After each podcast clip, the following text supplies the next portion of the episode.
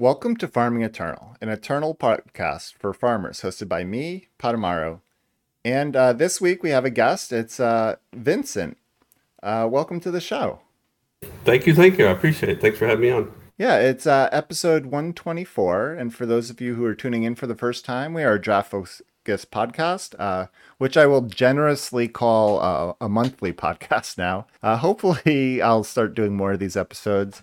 But um, I've been thinking and saying that for about two months now, uh, and it hasn't happened yet. So I don't I don't want to make any promises that I that I probably won't keep. But I uh, the show is not over, and I, I keep hoping to to get inspired to do more of these. So, but we we are here. We have the draft open. Uh, coming up in a, a couple days here, so I wanted to try to get uh, an episode out uh, pretty quick. Uh, hopefully, it'll be out tonight or tomorrow morning, which will be Thursday night, Friday morning uh, so that uh, any dedicated listeners could listen to this episode and hear our thoughts, I guess, uh, coming into the open. Um, so that's what we're doing this week. Um, so uh, how has how's your draft week been, Vincent? Uh, it's been pretty good. It's been up and down a little bit, but that seems like the whole format for me in a nutshell. Yesterday, the ranks don't really matter, but it's just kind of a, an idea where I'm at. I started yesterday at like rank 40, and I'd had some bad drafts the day before and left me at 40. And then I did three drafts and I was rank four. And so I'm totally confused by the format. I have no idea what's going on, uh, but I keep playing it because it's it's fun to me. okay.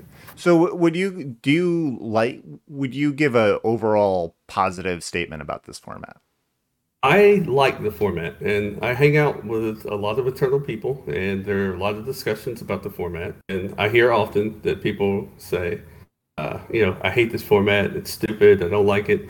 Yet all those people are still still playing the format because it is fun. It's just some cards in the format are very frustrating and annoying. And it ticks you off. Yeah, but, uh, I like it. So yes. Yeah, no, I, I I appreciate your sort of positive spin on the format because I, I would agree that I'm not in love with the format, and but I, I do think that it's a complicated feeling, and it's partly that that first few weeks uh, before they did the balance patch I really, really didn't like. It was just like not the type of gameplay I liked. It was like the same match over and over again against like TJP decks, and um, yes. that really soured it for me. And I so I still have like that residual feeling, even though the format's a lot better than it was.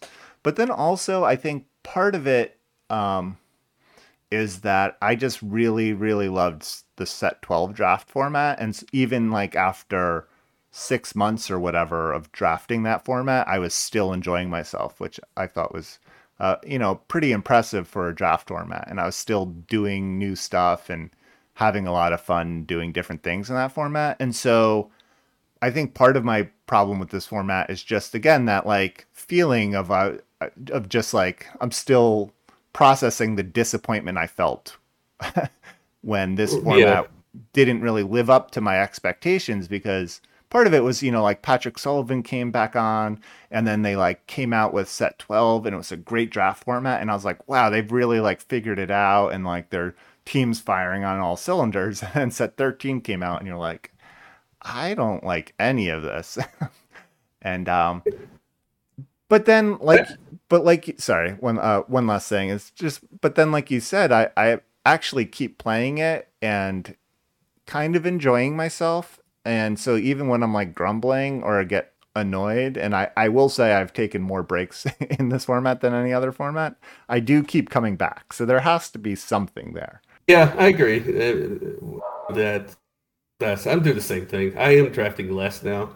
Uh, I'll draft for like a day, and then I'll get on the streak where I just draft like 10, 10 times. And then I won't draft at all for like four or five days because I don't want to deal with the annoyance of the format.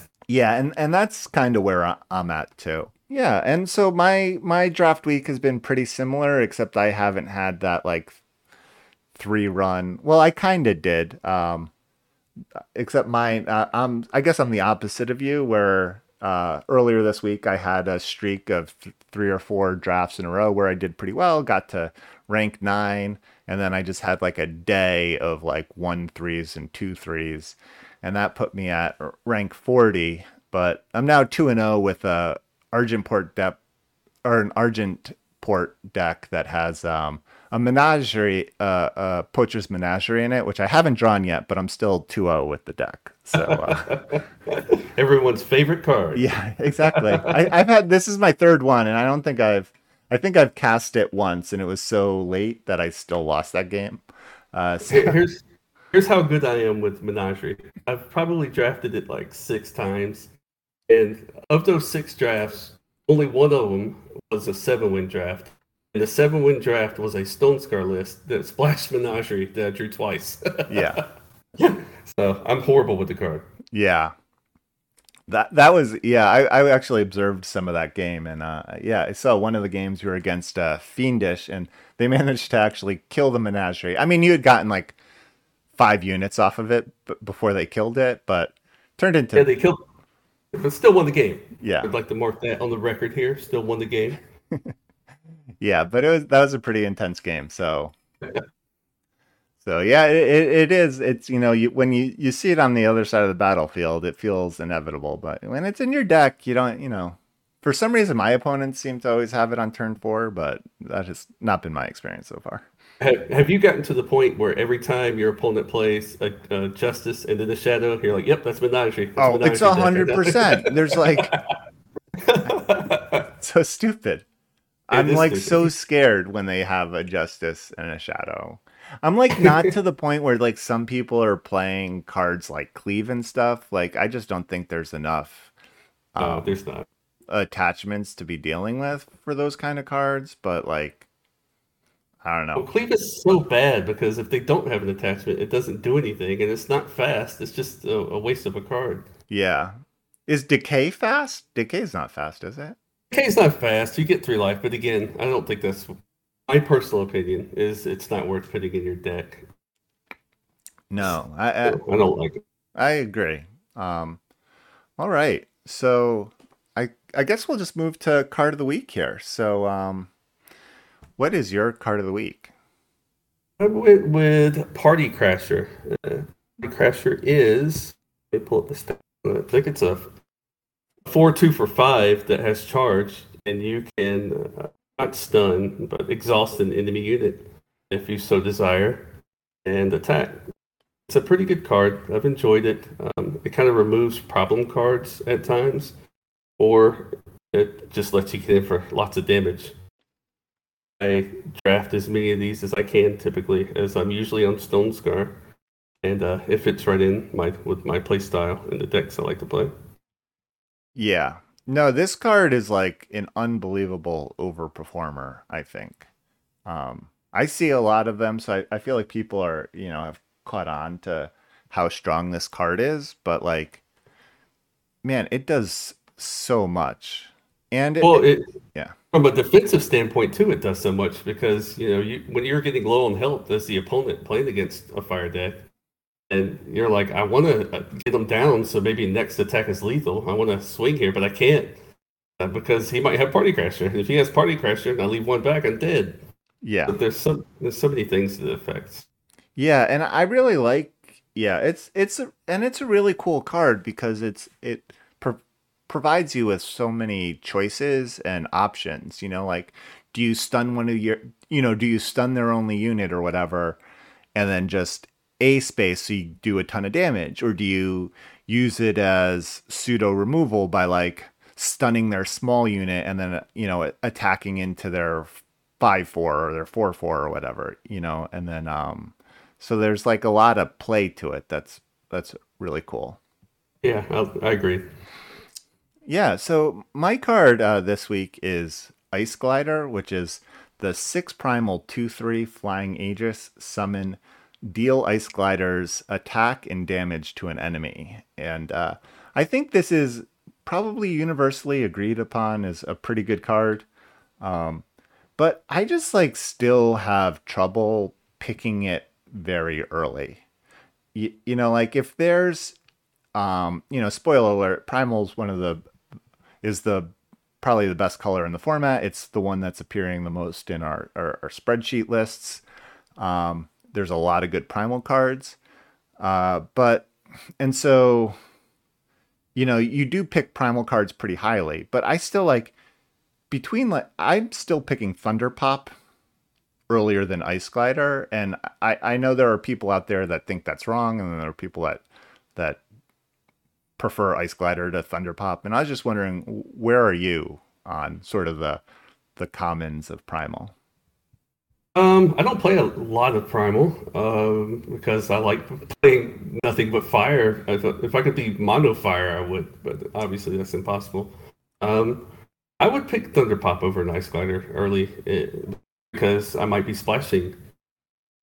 Yeah. Primal, and I want some quick interaction as opposed I, look, Ice Cream is a, is a great card. Uh, you can deal two damage to the face. It can trigger some of your frenzy stuff, which might be what you're trying to do with your deck. So it is a good card. Um, but I don't know. I just don't play it often enough. I guess. Yeah, I really, it, I really have been just forcing Stonescar to win games, and if I don't, I end up losing. That's kind of where I've been lately.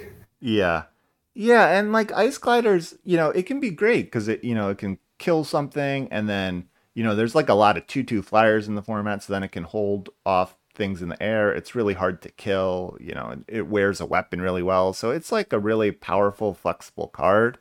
But like, there are people out there being like, I would play four ice gliders. And I'm like, it still costs six. like, yeah, that's right. you know, and it's like six is a lot. And like, it's a lot more than five for Party Crasher. And it, it's just like, I just can't take them that early. Uh, so that's kind. Of... I think with my, you know, the group that I draft with a lot, I think that's probably the statement I say the most is six is a lot. you, you, know, because people and people put so many expensive cards in their deck, and a lot of times they don't pull it off. And, and I'm looking at it like, man, you have like eight six cost cards, six cost units. That seems like a lot. You're gonna die. You're gonna die to aggro. Yeah. Yeah, I mean, th- there is the thing in this format where because so many people are doing it, and there are just so few of us out there drafting aggro that um, you can kind of get away with it. But I don't know. But aggro is a real thing in this format, and you will just lose a bunch of you know.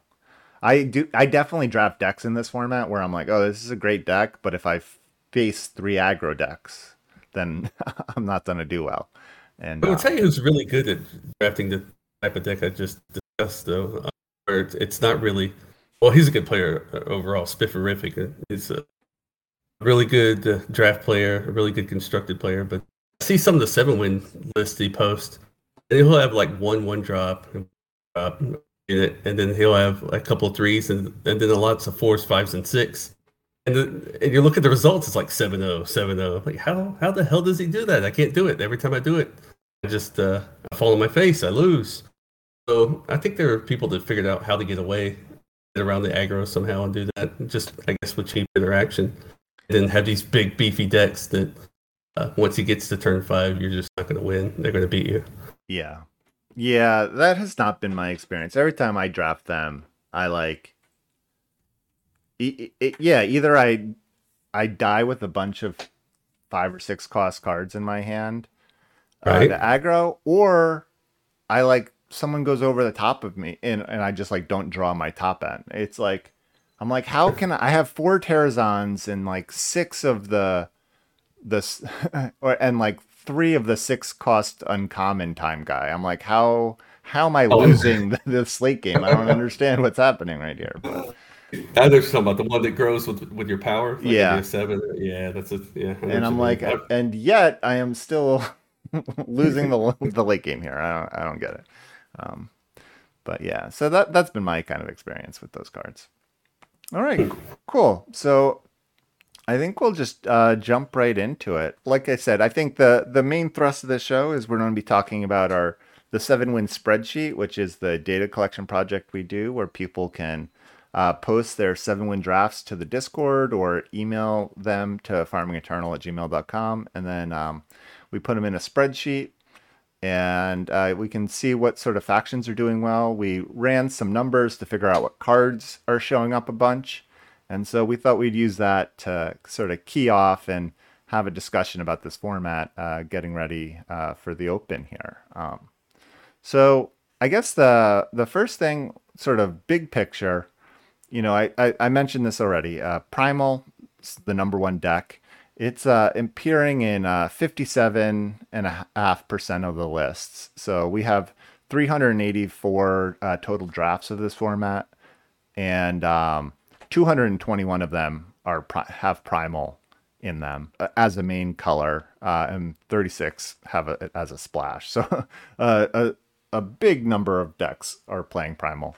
Uh, next is Time and Fire, and they're both around uh, 45% of decks. So again, that's a, that's above average for a two color format because um, 40% would be what you would expect every color to have in a two color format. So they're they're doing all right. And then uh, Shadow and Justice are in the rear with Shadow at 37% and Justice at uh, 33% of uh, decks. So is is that how does that feel as like a color ranking to you? I don't know. It seems okay. If fire, like fire, man. Fire good. People are sleeping on it. Well, um, it's it's the number two color, so it's not it's not people aren't like sleeping on it per se. There's just yeah, I guess. Um, and I agree with the primal has cheap interaction. It has flyers. It has the unleash flyers, so I could see where that's uh, number one has good removal. Yeah, so I don't know if this is your experience, but I just feel like a lot of my opponents are also playing primal, so I can definitely feel. I feel like I I keep waiting for the bottom to fall out, like like it just can't primal can't sustain everyone drafting it and yet everyone seems to be drafting it and it still continues to succeed somehow. Why do you think that is? Like here's here's my not really theory but here's my experience been in prior formats so like a new format comes out and everybody seems to be aggro for like a week or two because it's it's easy to kind of figure out and play and pick the cards and play the aggro and then people start seeing other things that other people are doing, like, oh, let me try some of this. Let me spread out a little bit and try to explore the space of the draft content. And it starts moving to more, not really control. Well, it can move to a different direction. This one was different, this format, because it was immediately unleashed. It was immediately everybody's playing the humbug swarm or whatever it's called, and we're going to unleash everything in time. And uh, aggro wasn't really a thing. You couldn't play aggro because it could be controlled and easily defeated and now it kind of seems to be going back to the end of the format. The, the aggro's coming around, and it's the toughest to deal with. And uh, I think Primal works in both of those both of those instances, right? Because of the removal and the spells. Yeah, exactly. It right. It has good removal. It has yeah, good spell suite. It has units that can sort of do multiple roles. Like, you know, uh, glider can be like you said, it could go face and be sort of like an aggressive finisher, or it can be in a defensive card. You know, there's cards like there's like Gr- Griffin, which you know it's not like a well statted unit, but you know it's just like a flyer, and if your opponent can't deal with flyers, you can sort of just overwhelm them with a bunch of flyers in like an aggressive Skycrag deck. Um, right, right. So yeah, I just like I just feel like yeah that you you would f- yeah. So maybe Primal is just deep enough that it can sustain, you know, so many people drafting it and not really suffer. But I just feel like eventually it should come down. But I don't know. Yeah, I, I don't know either. Maybe, maybe uh, who knows what takes over the format in the next week or two. Yeah. Then like, the... oh. Go ahead. No. I'm sorry. Oh, and then I guess uh, you know you you mentioned that you draft a lot of Stonescar decks. You know, there's I don't know if you read the main Discord a lot, but there is like a lot of discourse about how Shadow is unplayable, and hmm. um, was wondering what you if you have that sense. Oh, I do not have the sense of Shadow is unplayable, and I think it depends. Uh, I understand having opinions on cards, and I know everybody's entitled to have opinion. Everybody has opinion, but I do feel there's some cards that don't have a place. But most cards have a place somewhere, depending on someone's play style, whether it can be uh, good or not. Yeah. So when, when people like, I know there's people that don't like Crasher. They think it's trash because what if my opponent plays uh, a unit with endurance? You know what I mean? Um, but that doesn't mean that the card's bad. It just there's a counter to every card out there to an extent. Yeah. Um, but no, I don't think uh, Shadow's bad at all. I like playing Shadow. Uh, Through the Unknown is such a good card. Um, in my opinion, uh, it's a Shadow card. It, it, works great with frenzy triggers, or it works great. Like the other day, I had a, a deck with a captain in it, last set captain, and it died twice. It was in the void. I had three Through the Unknowns in my hand, and I just kept drawing captain back for free during their turn. It played the card. It drew me a card I mean, that's a cool interaction. And that was uh, thanks to having the one cost shadow card. That's pretty damn good. Yeah. No, I, I agree. And I, I think part of the difference is that I'm just higher. I, I end up playing Shadow a lot, and I just think I'm higher on some of the Shadow cards. Like, I just, the the bat, the two cost two one seems seems it's fine. a good card. Yeah. I like it. and then, you know, the ambush, the three cost four one uh, ambush guy. Like that's another one where it can be. It's a cool card because it can be aggressive yeah. and it can be defensive. You know, like an uh, it yeah. it ambushes and kills a lot of units in in the format. Obviously, it doesn't hit cards like uh, Terrazon or like the really big stuff, but you know, a lot of units are pretty small statted and and that can surprise you and kill you, kill it at fast speed, or you can, uh, you know, uh, ambush it in and attack them for four next turn. So. Well, and again, like I said before, you can ambush it in, and you can use it again with through the unknown. You can get it back and play it at fast speed. You have four power up. Um, also, just having that card in the format, people know people play it. They try to play around it, and sometimes you don't even have it. Yeah, you can, you, can you know hold a pause and like I don't want to attack with this unit here on the ground because I don't want to lose to the ambusher and save yourself a little bit of life. Exactly, and it's it's pretty cool because there's also the um, the collection rounds card, um, which is you know another three cost fast uh, speed spell that plays you know the two one one minotaurs, which doesn't seem great, but you know it makes it really hard to play around one or the other sometimes because you're like, oh, is this a collection round? Like, do yeah. I do I attack with my two my two platoon units? Because like if it's uh, you know or or my two three ones because you know if it's the four one I don't mind trading that off and still getting three damage in. But if it's if it's the collection rounds, I'm gonna lose both of my three ones to this one card, and it's gonna be you know really bad for me. So it's right. Or sometimes people think they have good blocks set up, and then you're you in the turn play collection rounds, and they have to block two one ones while you swing in for lethal. So yeah, I mean it's not a great card in my opinion, but it's not awful either. It's playable. Yeah, no, I no, I agree, and um, you know, uh, the fact that Justice is in last place, uh, you know, makes a, a lot of sense to me because you know, Hats had t- we talked about last time we had, you know, Hats was on the show that he more or less only drafts Justice if he's like forced to because he like picked up four incredible uncommons in in the first pack or something. But if you're just like if you're just like pack one picking a good justice uncommon or rare and still not seeing anything else, I am, I am currently still off justice. Like I'm not, I'm not forcing justice to play my one good rare because I just feel like the commons are so bad that you're really setting yourself up for uh, failure by doing that.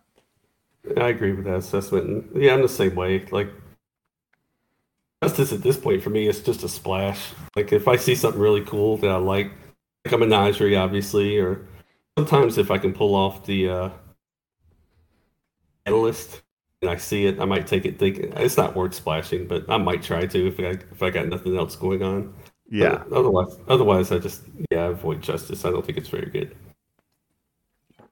Agreed. And and justice and shadow are both like our least played main colors, but are both actually are that the two highest or most frequent splashes in our spreadsheet.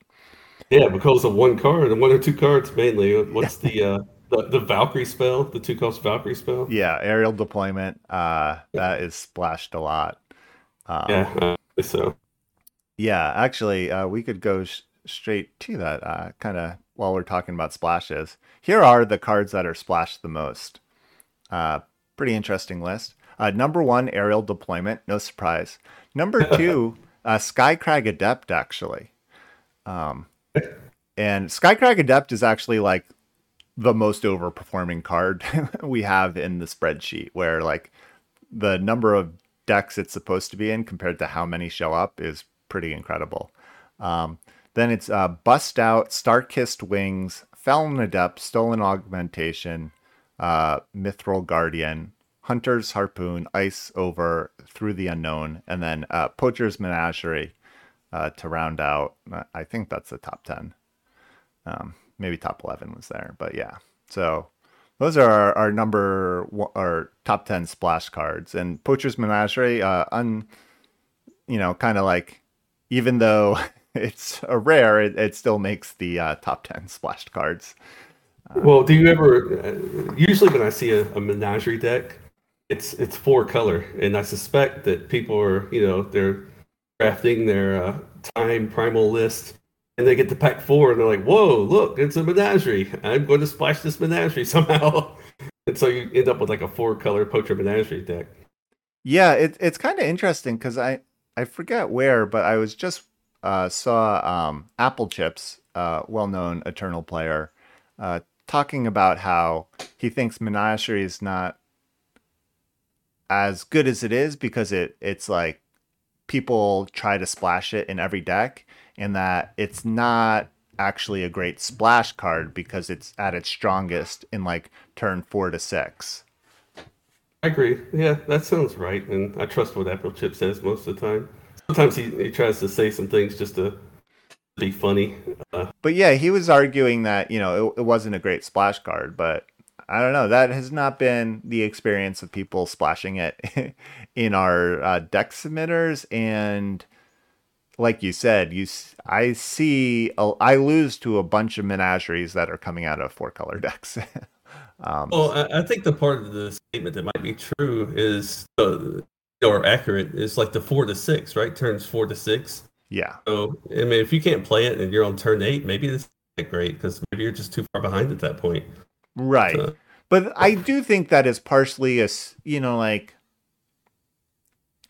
the yeah it, it it is still a weird assumption because it's not like if you're playing a four color deck it's because you've drafted a lot of good cards in a lot of different colors. And so it's not like you're not doing anything for the first eight turns. It's almost like the people that pack one, pick one of Mo- Poacher's Menagerie. And yes, they do get the free wins of playing it uh, on turn four to six, but they've also drafted a really bad deck because they've drafted only Justice and Shadow cards.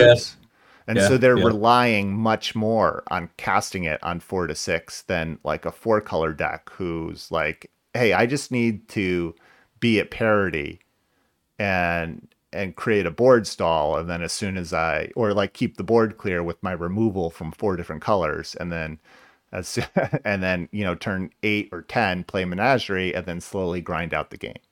Well, that and I'm not saying anything shocking here, but that is the worst part about playing against menagerie is once you get it down, your opponent's not spending any power. They're just spending a power or removal. You can never catch up. You can almost never catch up.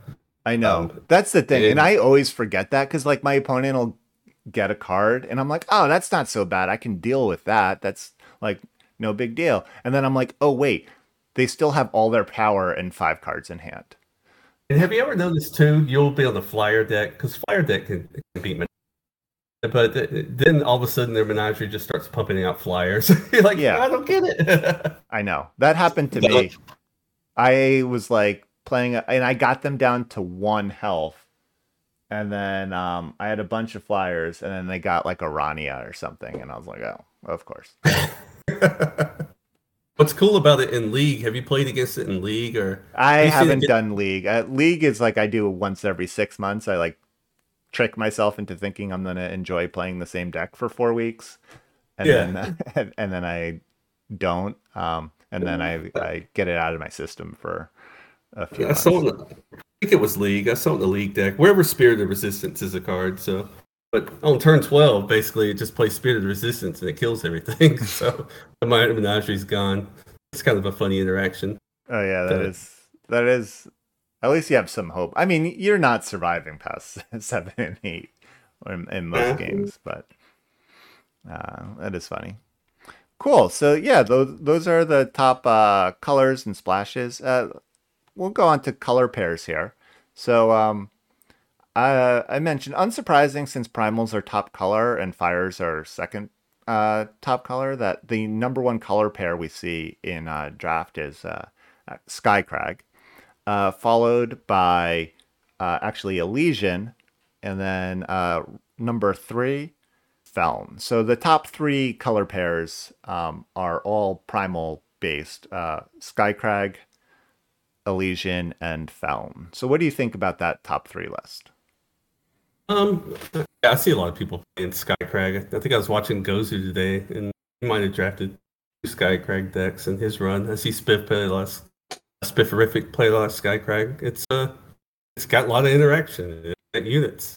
Yeah, cool things you can go. Yeah, and I think uh, the nice thing about Skycrag is it's again one of those decks that can kind of go both uh, a lot of different directions. Like you can be sort of more fire based and just like uh, hit them in the face with your like early fire units, and then use like the the primal spells to like keep the board clear and, and or do some face damage with them. Or you can uh, play it like a flyers deck because fire does have some flyers you know your primal base you have a bunch of flyers. You kind of do the opposite you use like fires removal a little bit to keep the board clear uh, you, you know. Or you can kind of be controlling you can like play these like sort of later game frenzy decks where you're just like doing a lot of cool things probably you know splash some shadow or whatever. Um, so like there's a, a lot of directions Skycrag can go, which I think probably helps it uh, be the number one uh, color. Yeah, it gives you it gives you access to the greatest card ever introduced with Scaly Gruan, yeah. and uh, it, it, helps prevent all those aggro cards from in the face. Yeah, you can set up your spell damage. So yeah. Yeah, it's crazy. I, I, you know, I'm like not quite as high as everyone is on Scaly Gruan, where they're like, "Oh, I'm just excited to pack one pick a Scaly Gruan." I'm like, I am not excited to pack one pick a Scaly Gruan, but I do like having a couple in my primal decks to to gum up the ground. And I will say, having drafted a lot of aggro, like Scaly Gruan is like on turn two is like the number one way I lose when I'm playing an aggro deck. Right, you're like, how, how am I going to get rid of this? I'm not going to re- waste premium removal and get rid of a one four. Yeah, well, because not only are you like, I mean, you know, like I use Searing Fist will kill it and you can still get damage, but I feel like a lot of the time you got to like do something s- stupid, you know, like yeah, like attack with a three two into it and then use your bow to like kill it, and then you're like, oh, I didn't, you know, you didn't get any, you killed it but you also didn't do the three damage that you're gonna have really need to have done um, at the end of the game. So I, I think all from from a two drop, two drop messed you up your whole game plan. I know exactly. Um, yeah, so the yeah that's the Skycrag deck. Um, Elysian deck. I think the Elysian deck is um, it can be pretty strong because I think time has some of the best commons in the format, and so does Primal. So that just makes a really solid deck. I've had you know, mixed success with the deck where sometimes I'm like too time based and I'm I'm like too much on the ground and then my opponent will be like Skycrag or something and will just go over me. Um, so that that can be a problem with the uh, with time jet decks in general if you're not getting the like premium flyers from uh, Primal like the Green Stretch uh, Griffin or whatever it's called. Right. Uh, yeah. Um, yes. And then uh, I guess third is or Feln, which I think is surprising to some people because uh, they don't like Shadow. But I've had a ton of success with uh, with Feln, and I feel like the two colors complement each other pretty well. You know, like Shadow also provides some flyers. It provides cards like Through the Unknown to get back your um, your griffins and stuff. Um, so I think the colors work well together. Yeah, I think you have to get you have to get some Feln adepts. I play Feln a fair amount of time, and often because I find the Feln adept early. Yeah, and wind and wind screamer. I love wind screamer. I love frenzy. Frenzy was, in my opinion, was such a great idea, and uh, it's it's fun to play. Um, as a, uh, Unleashed is okay, but since they did the nerfs and they got rid of the made the humbug swarm or whatever it's called, the, the swarm costs The three wasp, instead of two. yeah. Yeah, it, it, Frenzy's been you know it's been fun to play. I enjoy doing that. I enjoy, I enjoy getting the film to dip down and see how much damage you could do and draw cards and play a wind screamer and uh, Yeah. like that. Yeah, Feln Adept is definitely my number one splashed card, personally. Yeah, you always want to live the dream. Like we're gonna do it. But I, I will say I don't actually I don't get a lot of I especially don't get them early a lot now. So I'm not often like Feln because I drafted an adept. I'm just like Feln because I picked a bunch of you know primals so deep, and then I just I like the shadow cards, so I end up picking them. And then uh, you know you do get a little.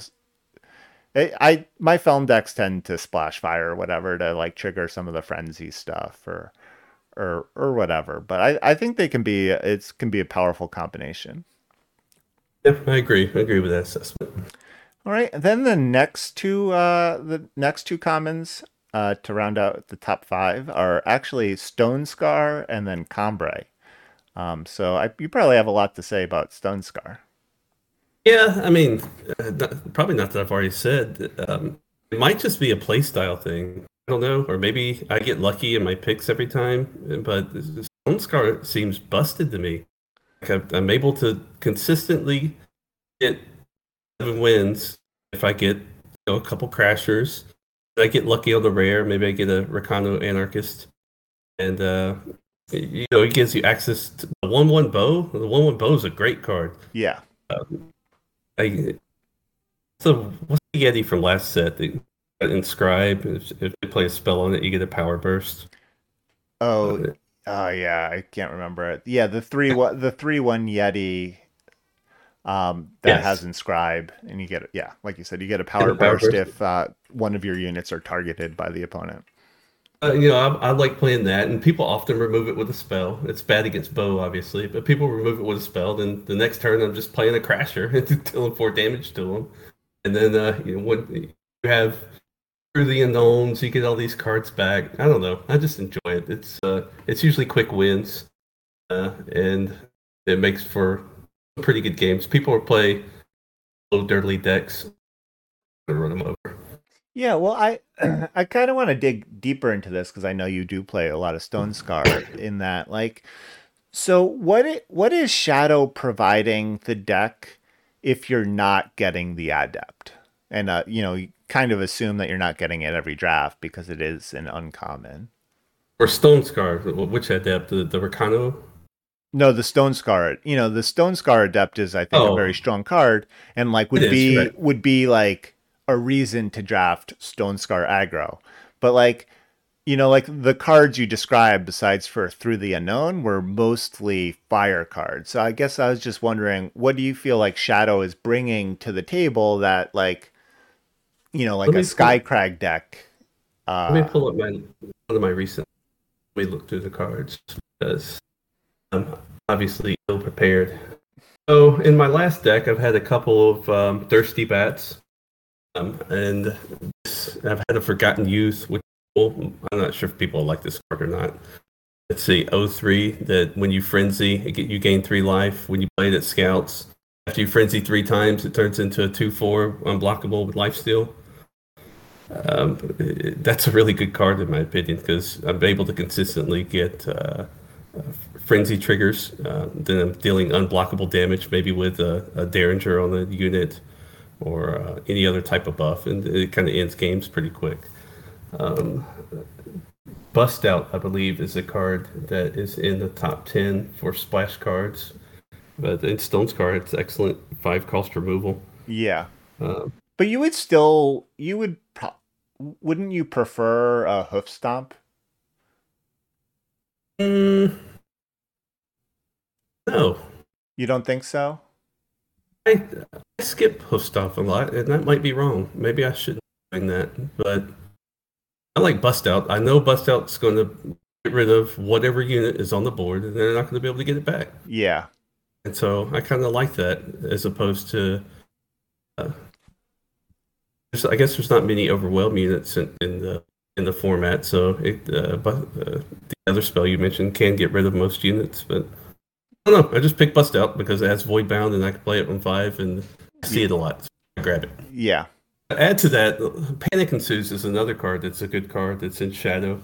I'm not saying it's a reason to play Shadow, but it helps with your frenzy triggers or your fire deck.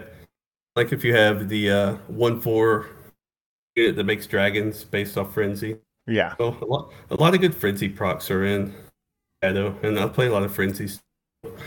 Shadow tends to help that out with the fire. Yeah. Okay. Yeah, I I can I can see that.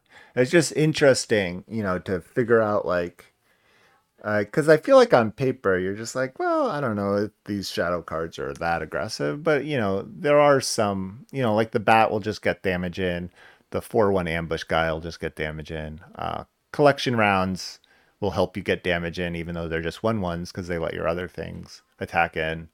Um, you know, well, there's all, still cards from last set too that are really good though. You know, they're still available, like uh, Call to Hit and you know, Call to Hit deals with Windscreamer and the, the one four that makes dragons, things like that. A lot of the bad cards that you don't you don't want to, to go off. So it's good to have access to those as well, even though it's yeah. described. And then you get cards like Embezzler to deal the final points of damage and stuff. Then um yeah, I'll just finish out out the list here. Uh the next uh two colors are or the next color is um Hooru.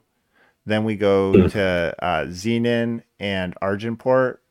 Uh, then um, then Praxis, and then our worst color, worst performing color pair is actually Rakano. Um, yeah, that makes sense. yeah, which kind of makes sense because there's not like you're just thinking like, what is justice providing? uh, right. an aggressive fire deck, and you're like, well, you know, you get saddle saddle up, but that's still a three cost trick, and um, and then a lot of uninspiring, you know, units. Um, so I think that's one of the reasons that Rakano is doing so poorly is the the two colors don't really mesh well. Well, I, I like Praxis though. I mean, Praxis, Praxis list has done well, but it's just based off the same reasons. Yeah, no, it's good fire cards, you know. Yeah, I agree. I, have actually had fine luck with Praxis where, you know, fire provides the early game and then time just provides the mid late game to deal a bunch of damage. You know, like, like I mean, this is more mid game, but like Happy Harvesters, you know, they uh, do attack for three damage and can attack into nearly everything. So I'm like happy to like keep playing them in my aggro deck, and I wasn't to block with them anyway.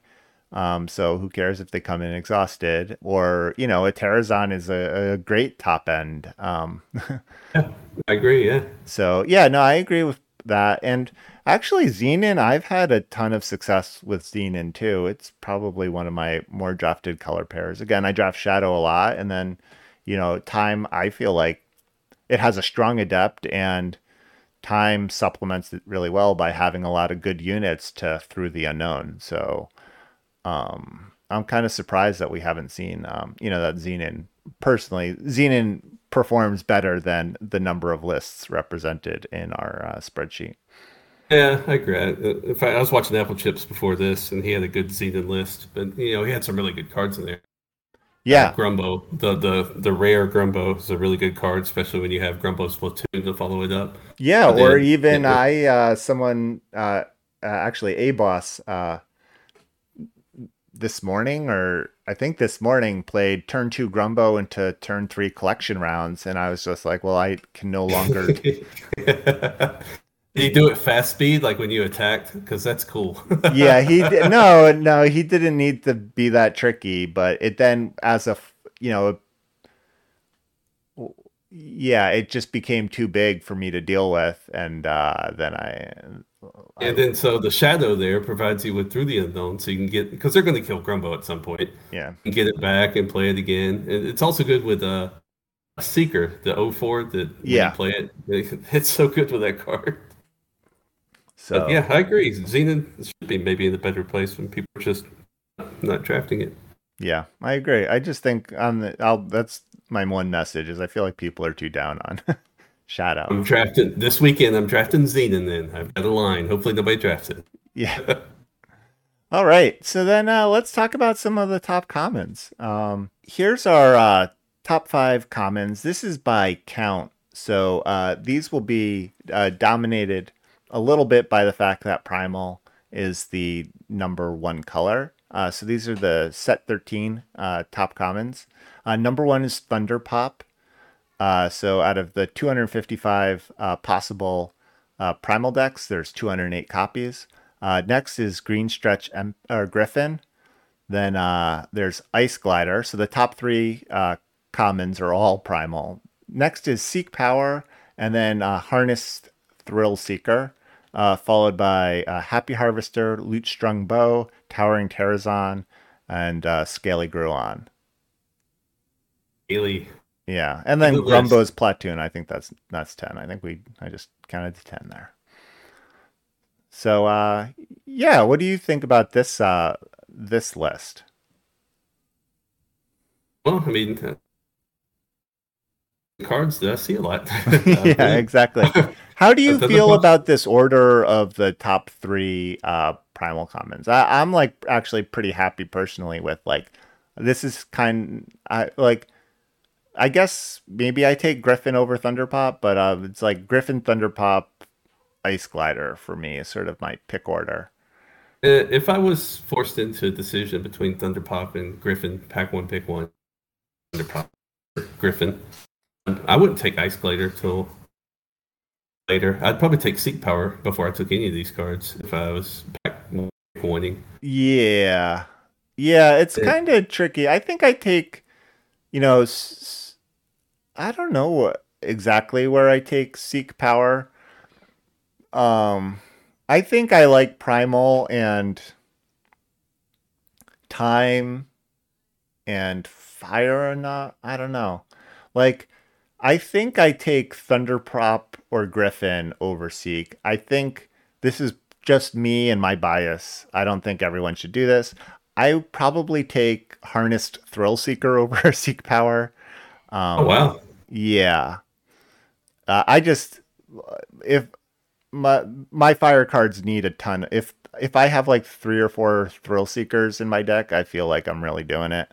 Um, I, I, think it depends on where I'm at though. Like if I'm in pack four and I'm already set on Stonescar, and I know I'm going to be two faction. Yeah, I'm, I'm, I'm obviously I'm going to pass Seek Power because I don't need it. Um, I would be taking Thrill Seeker over some of these. But yeah, no, no, I, I agree. I that's why I think that's just me and my the success I've been having with fire decks. I just uh, Thrill Seeker's like one of my reasons to, to I just okay, cool. yeah. And then I think I take a Happy Harvester and I take a Platoon over Seek. Uh, yeah, I would take a Harvester over Seek probably. Maybe I don't play a lot of time, but yeah, maybe. Yeah. Uh, Lute Strung Bow is a really good card. yeah, no, I agree. It's weird how good it is as a one-one weapon. yeah. And then I probably take a through the unknown over a seek power. Um, and yeah, that's probably it for me personally. I like the unknown is definitely a good card. What else is yeah. What's what's really interesting with this though is uh, one of the other uh, sort of metrics we use is a count per deck. So like for how many decks we have, how many appear. And under that metric, actually, things change up a bit. And like the primal cards um, actually go way down the list. And part of that is just like primal so deep. So there's a lot of different types of primal decks that are winning. Uh, so you, it's it primal's not as reliant on its like top commons as compared to like time. Actually, the number one card with a count per deck is a Happy Harvester. So like the time commons go in the order of Happy Harvester, Towering Terrazon, and then Grumbo's Platoon. And so our top two cards uh, under this metric are Happy Harvester and Towering Terrazon, which means like the time decks that we that make it to seven wins uh, almost all have a copy of Happy Harvester or Towering Terrazon, and uh, hopefully multiple copies. Yeah, that makes sense. Uh, Harvester is a good card. I mean, a three-four body for three is pretty darn good, and then you know you get the scout on top of that, and it also dodges at times the uh, the four two party crasher because it's exhausted. yeah, yeah, and the other thing is, it just like I feel like people are really undervaluing the scout. Like that's one of the reasons I like Thunderpop is I just feel like the scout is so good on on these cards like Happy Harvester and Thunderpop. Like cards that you already want to play. Like I, I'm not super impressed with like the scout on say the um the four cost uh, shadow uncommon spell that switches uh, two of your units attacks and health. Like that has scout, but it's it's not a good enough rate card. But like a card like Thunder Pop and Happy Harvester, I mean, I'm just like playing these and you know scouting down a power or scouting to draw towards my power. Um, they're just so powerful, in my opinion. Yeah, I, I never realized how powerful Scout was. I mean, that, that relatively. I've been playing since like 2019, and I can't remember the last time Scout was a really big thing. But, right. Uh, so this is kind of I didn't play a lot of construct. This is kind of my first interaction with it. it is pretty useful. It's a useful mechanic. It, uh, it, it is. I agree. Yeah, and then um, the so our top cards by count per deck, like I said, were uh, uh, Happy Harvester, Towering Terrazon. Then it's actually the fire cards with the Harness Thrill Seeker, and then Lute Strung Bow, and then we get to Grumbo's Platoon, and then uh, finally we start hitting uh, the primal cards like Thunder Pop in uh, in the power ranking of uh, you know count per deck. So again, that just means like the fire cards are also, you know, you want to play a lot of harness thrill seekers and a lot of lute string bows. They're pretty powerful cards for their colors. Yes, lots of bows. Bows are good. We like bows. Yeah. and then um, you know, we we had these cards for a long time. Uh, so we we all know and love them, but uh, the the top uh, cards for uh, set twelve, I'll just do the are all more or less all Skycrag cards. Um, there's a Trick Throw, Calderon Captain, Jotun Spellhammer, Snow Peak Eagle, Scalehide, Chloric Mix, Molten Feet, Searing Fist. Finally, we get to a Eavesdrop and then a Hoof Stomp uh, to round out our top five. So you can see just how dominated, uh, you know, the Skycrag is in set 12. So the, you know, Fire and Primal just have a bunch of good cards that are, uh, you know, helping to boost up that, I think, color pair. Yeah, Searing Fist is, I've never passed that card. I've, I've been stuck between, like, do you take a captain or a third Searing Fist? It's probably right to take the captain, but Fist just answers so many things for two. Yeah, and Captain is by far again because you know it's number two on this list, but because there are fewer fire decks, it's like way above um, uh, Trick Throw in its count per deck. Right, um, right. And it's like vastly overperforming because there's only one set twelve, so it's like a point uh, four three per per deck in our count per deck but you multiply that by three and you're like there's like averaging like 1.2 per deck almost. So it's like way above any set 13 um, common. Right. In its power level relative to yeah to other cards. All right. As uh, the uncommon lists um, so yeah i'd say no real surprises there. And and i kind of mostly agree with how those go. Uh, as for the uncommon list uh, this is kind of surprising. So this is by total count. This isn't even count per deck, which uh, gets really wonky with two color cards because there are so fewer decks that can play a two color card. Our number one uncommon in lists is Skycrag Adept um, with uh, 69 copies. Uh, number two is Flash Flood. Number three is Aerial Deployment. Number four is Insatiable Bug, the time one, the 2 3 flyer with Deadly.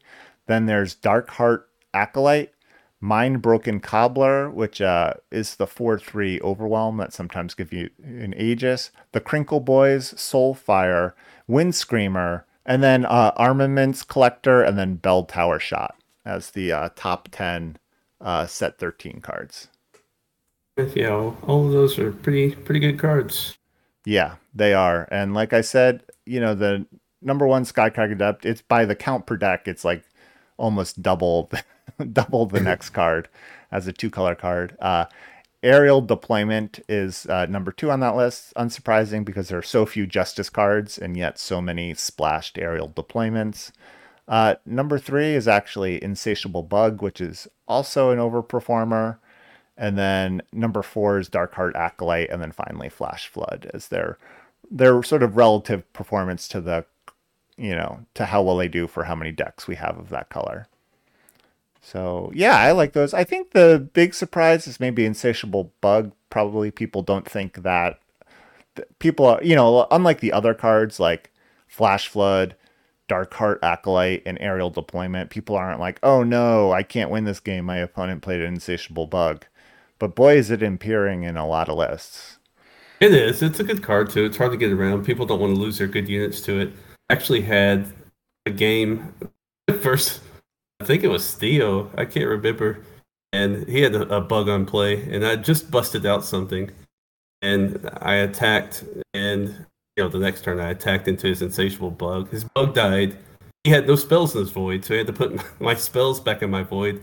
The first card I drew was my bust out again. it's like for lethal. It's pretty funny interaction um, that something like that could happen. But it is a good card. I, I like it. I like gaining life. Gaining life is good. Yeah, exactly. And it, you know, it does have it sort of interacts really well with like the other busted unleash cards like flash flood and aerial deployment because like you put every single copy back into your deck so like if yeah. you have if you're like Combrei and you aerial deployment for eight and then you play an insatiable bug and then it dies you then shuffle I think five you shuffle five copies of aerial deployment back into your deck, which you're therefore a lot more likely to draw them. Yeah, then your opponent uninstalls the game. Yeah, exactly. and then the I think the other interesting one is uh, uh, Mind Broken Cobbler, the four three with Overwhelm. Again, not like a super exciting card, but I think it's just a a you know overstated body. It has a keyword and so it's just a good card, and Primal's good, and so people play these and win with them. Yeah, it's a yeah, I agree. It's just a average. It's a good card. It's just an average card that's good for some reason. Uh, four three overwhelms pretty decent. Yes. Yeah, it's uh the yeah the the other thing that I I think is uh maybe surprising might be surprising to some is like that icicles is sort of behind Flash Flood, Mind Broken Cobbler, and the Crinkle Boys. Because I know people like really love icicles, and um, but it's actually the fourth best performing uh, Primal Uncommon, and then Jotun Runt is just behind that. Uh, where, where do you, where do you put all of, of these cards? Well, first of all, with icicles, it, it might just be because it's double primal, right? Yeah, exactly. A little bit harder, harder to. I mean, I can tell you what cards I like from this. Obviously, I don't play aerial deployment much because I don't see it. I'm not justice. I've played plenty of Skycrag Adepts. It's awesome. Uh, a five cost three three flyer that gets a spell back from your void and pumps the damage is pretty good. Um, I really like Frenzy, and therefore Darkheart Acolyte and I are good friends. I like making dragons. Yes. And, uh, so that's a card I play often. Yeah, it and, is such a powerful card. So uh, it makes. Uh, again, I, I watch tons of Eternal, and, and, you know, either in the client itself, watching other people, or watching streams, or in Discord, and watching a couple of players play just a couple of days ago. And uh, one of them was, was Tens. Tens, I believe, won the last draft open. he, had Darkheart Acolyte in play, and I think he made like 16 dragons. Wow. And it was pretty sick, pretty sick game to watch. It, it was still a tight game. I believe he won in the long run, uh, which he, he should have, but uh, he was playing against another well-known player, and they they held up pretty well. Um, Man, I just had my best uh, anti Darkheart Acolyte uh, story. My uh, my opponent uh, played a turn three uh, Darkheart Acolyte, of of course. And then all I had as a follow up was uh, I think it's called uh, Rune Binder. It's the three cost one one deadly lifesteal uh, unit from set twelve. Right. And- Deals one damage. Yeah, so I played that, and um, then of course they triggered frenzy with their dark heart acolyte. They didn't attack into my one one deadly, of course, but then I had a, a the this is my this is my Argenport deck actually, and so I had a Tailor, and so I got to play the Tailor and turn my one one uh, deadly into uh, into a one two, so it actually attacked in and killed their dark heart acolyte and uh, I still had my one one deadly.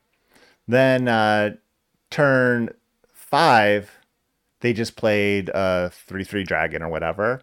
I just used instead of um, and then I was able to kill that. And then turn six, I think they were so excited they dropped their five five, but I had a second Tailor in hand that I was saving, and so I got the give my one one deadly uh, uh, taunt again and was able to uh, kill there. So I got the, you know, it still was kind of like a one for one because uh, my one one did kill, uh, you know, two of their cards, but you It know, made you feel so happy though. it it did. I felt so good with. I was like, these are the best these tailors are ever going to be for me. Killing a dark heart acolyte and then killing a five five dragon. I- I'll give you a, a, a 10 second quick off subject story. Um, my best my best play and my most luckiest and fun play this format was um, I was playing Fiend and I was on a losing streak and he turned forward, played Menagerie on cue. I had no answer to it. And I top deck uh, Dismantle and ended up winning the game. And I've won plenty of games since then. But that was so fun. I'm like, haha, you played Menagerie and it's gone. And it felt good. I know. yeah, but that's the worst part about Menagerie is even like, even when you do have like a dismantle in your deck, you're like, I got four turns to draw this at most. You know what I mean? Right. Like it's it's like so infuriating. You're like, oh, because it, it makes it feel. It almost makes it feel worse when you have an answer in your deck and you're just like, I know, Oh, yes. I know I'm not gonna draw this in time, and then I'm just gonna like feel extra worse. As compared to like sometimes you're like, well, I have zero ways to interact with Relic, so Yeah, I'll hang around for a turn or two and see what happens. but uh yeah, exactly.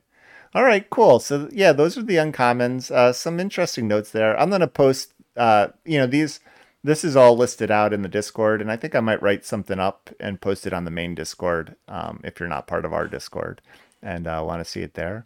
Um, top uh, top rares, um, you know, less useful. We only have 400 something lists, so um, y- you know this data is not uh, perfect. But uh, number one, Rakano Arcanist, actually. Uh, number two, Golden Horn Security. Number three, Hexivore. Number four, Carnivorous Terror. Number five, Mythical Shackles. Number six, Poacher's Menagerie. Number seven, Dune Hill Clan. Uh, number eight, Parliament Elder. And then uh, Zoltan Conclave. Yeah. Yeah. And then a Grim Reminder, which I don't actually know. Is that the relic? It's a four cost relic, two shadow that uh, basically deals in one damage at the beginning of your turn and you gain one life. I can't Oh. believe that's in this list. That's crazy. And It's a cool frenzy. It- it- when you have a Feln Adept, that's a cool card to have because it's at the beginning of your turn. Yeah. And so it, it buffs your Feln Adept and you get it for damage, but it's got inscribe also. So yeah, no, I, I I think because it has inscribe is why it's on this list, so people are picking them. Uh, and then number ten is Town Bully. So pretty pretty good list. Uh, you know, there's some surprising like uh, you know, like the fact that Hexavore has appeared uh way more times actually than uh you know a, a Dune Hill clan is kind of interesting, but you know Hexavore as a three cost card is you know can be pretty powerful. Yeah, for double time. Uh, I find though, like I see things in I don't know, like spurts. Like I'll play one day and I'll see ten hexavore, and then when I start drafting that day, I'll see a hexavore as well, and then I'll go for like three or four days without seeing any of them. Any of them. Yeah, and then it's something else. I don't know why it's like that. Uh, Maybe it's just biased. Much games. I don't know. But uh, it does seem to run in in in run in groups for some reason. Yeah. No, I I can I see what you're saying, and I uh, we're kind of uh, anarchist. Uh, uh, pretty pretty interesting as the number one number one rare appearing. Um, you know, especially because you would expect again like a primal to be that because we have the most primal decks, but um, you know, I I guess you know people are drafting it early and then maybe steering their draft towards fire, which uh, you know maybe surprising to them is actually a pretty strong thing. So they get their they get their seven wins with it. Yeah, I love that card, especially if you have fast interaction, like fast face damage. It's it's a it's a pretty cool card. Yeah.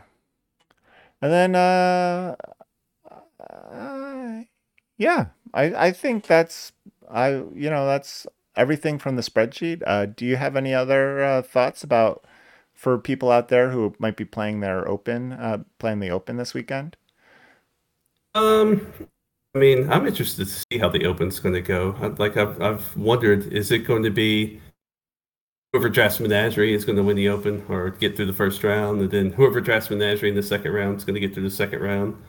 Um, you know, is that how it's going to play out? I yeah, sorry. The, the the format. There's a lot of good players, and I've seen a lot of the good players play really well and get lots of seven wins, and, and a lot of the same good players go 0-3 a lot. If you look at like the top 25 in the draft, uh, you could see a player at rank five, and then an hour later they could be at rank 45. So I think everybody's kind of having the same same luck. They they might not be interacting with each other, and they think that they're just suffering by themselves and having a hard time with the format. But I think everybody is. I think everybody's having the same luck, and they're just bouncing up and down the leaderboard. So it will be interesting to see this weekend um, what happens and what draft strategy wins. Yeah, I agree. And like to speak on this point, this was a couple weeks ago now, but Gunnar mentioned on the Discord that this was the format where they ha- they've had the most um, zero threes and one threes of any format that they've you know kept track of, and so like they've had a lot, you know, like because it's Gunnar, you know, like forty percent of their decks are seven seven wins, but then it was like zero ones and one threes were like another forty percent ish.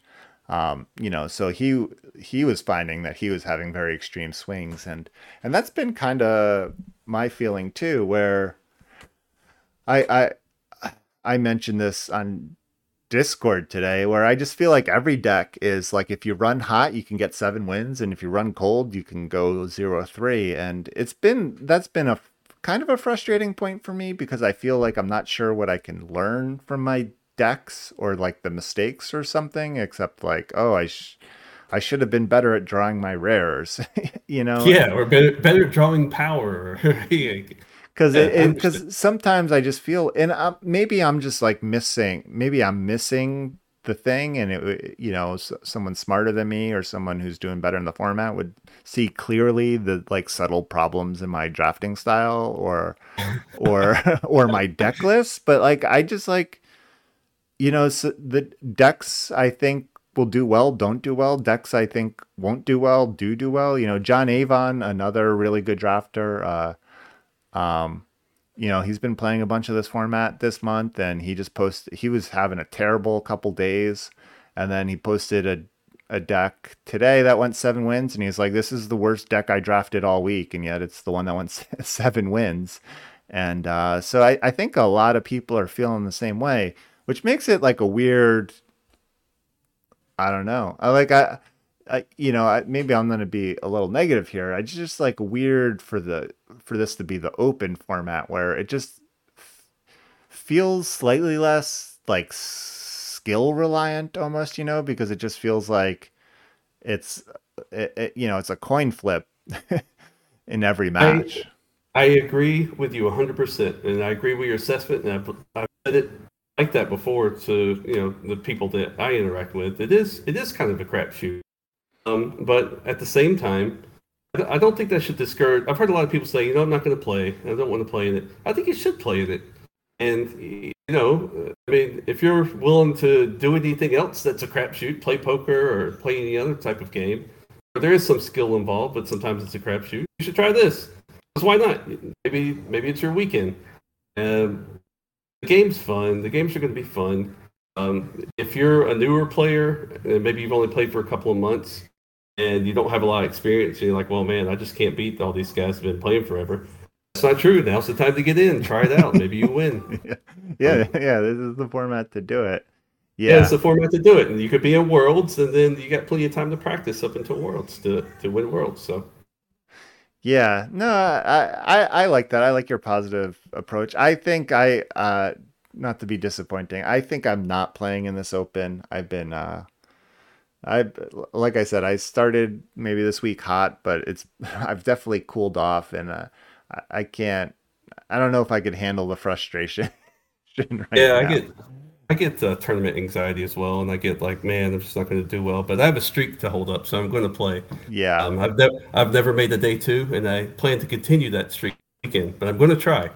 I'm going to give it a good effort to get in there and not make day two. Yeah, no, that's cool. Yeah, no, because I got I got top 16 last open, and I'm still oh, nice. you know still cool. living in the the glory of that that one good performance. Uh, you know, I mean, every time I'll I'll practice, I'll practice, and I've been drafted a lot, and I'm like, I have an idea I want to do, and then I get to the draft part, yeah, open. I'm like, this deck is awful, and it just I crap out and don't do well, and I get discouraged, but just gotta shake it off, man. And, uh, maybe this is your time. I'd get in there if I were you. Try to do it.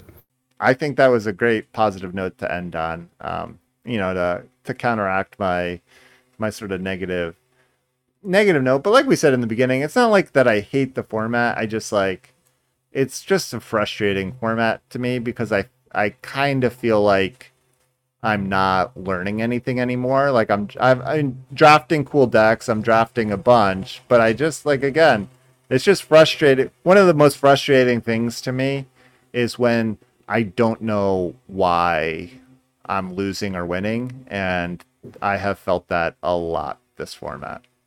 Well, and again, you said uh, I watch a lot of Gunnar. I watch Gunnar play a lot, and you know a lot of other people. And when I watch them, and I watch them with other people that know how to play the game really well, and we go back and review we don't see anything where we're like, oh, they shouldn't have done this or they shouldn't have done that.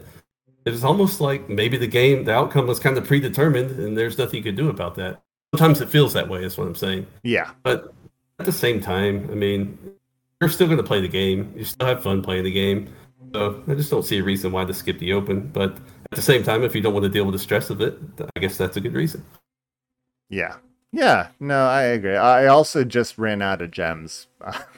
oh well, that's an excellent reason to skip it. based, based on how much losing I've been doing, because I've also been, I you know I've gotten my you know I was ranked nine for a little bit. I've gotten my I, you know early in the month I was I got up to rank two, but uh, I've it's been a lot like Gunnar was saying, where it's a lot of sevens and a lot of zeros, and that's a yeah. good way to deplete your. You know, if I if I could just get five three every time, I'd be you know. You no, you wouldn't be happy. really? No, I think I'd be. I think I'd be happy. I can handle it. I like winning, baby. Uh, the seven. It doesn't feel good unless I get the seven. Yeah, I, I, like not buying gems. I think that's that makes me happier than, than winning. It turns out. Well, good, good, good. Um, cool. Well, thank you so much for coming on the show, uh, Vincent. I really appreciate it. I had a lot of fun. I hope people got a lot from uh got I don't let's not let's not uh, to my own horn. I hope they got anything from this podcast. Uh I uh I appreciate you asking me on. I've I've you know seen you throughout the games and been a part of your Discord for a long time. I think it's a cool thing what you do for the for the community and uh to do a better job about getting my seven win left uh, posted on your Discord so we can get some better statistics for folks again, it's it's it's a real honor to be asked to be on the show. I appreciate it. Thank you. No, I I, I was excited to have you on because uh, you know you've mentioned it throughout the episode, but you know I think you are. I feel like one of the people in, in Eternal, Eternal Draft who has the widest, you know, breadth of of resources and knowledge a little bit. I know because I know you watch a lot of people, you talk with a lot of people, you play a lot. Um, and so you're sort of dipping your toe in a lot of different eternal circles. And so I was, I was hoping, you know, uh, to have, I was excited to have you on to like get a little insight in what everyone, what you and everyone else are thinking about the format. So yeah, it's a really cool community, man. Uh, the, the game, the community of the games, uh, everybody's, you know, for the most part, everybody's great, and I do enjoy spending my time interacting with them. There's like um, some good personalities, and good folks, and you can learn a lot by uh, watching Twitch or uh, hopping on Discord and just watching people draft. Uh, you, there's a lot to be learned there. So if you want to get better at drafting, um, I'm on WSG Discord lots of time, but uh, so you know if people want to come over there and hang out, they're more than welcome. Yeah. But again, thank you. Yeah. No. Thank you. All right, cool. So that's our show. Thanks again to all our patrons for making the show a success. And for those of you who are not a patron, a reminder to you can give us a five star rating or review on iTunes, Stitcher, or Google Play. Uh, you can join us in our Discord. There's a link in the show notes. Uh, thumbs up the uh, Reddit posts that Raven Dragon posts uh, each episode. That helps spread the word. I still think a lot of people, uh, you know, can l- learn about the show through Reddit. Um, so all all of that helps, you know, get the word out there, gets people on the Discord, gets more people to talk to, builds the community. So I think that's all really great stuff.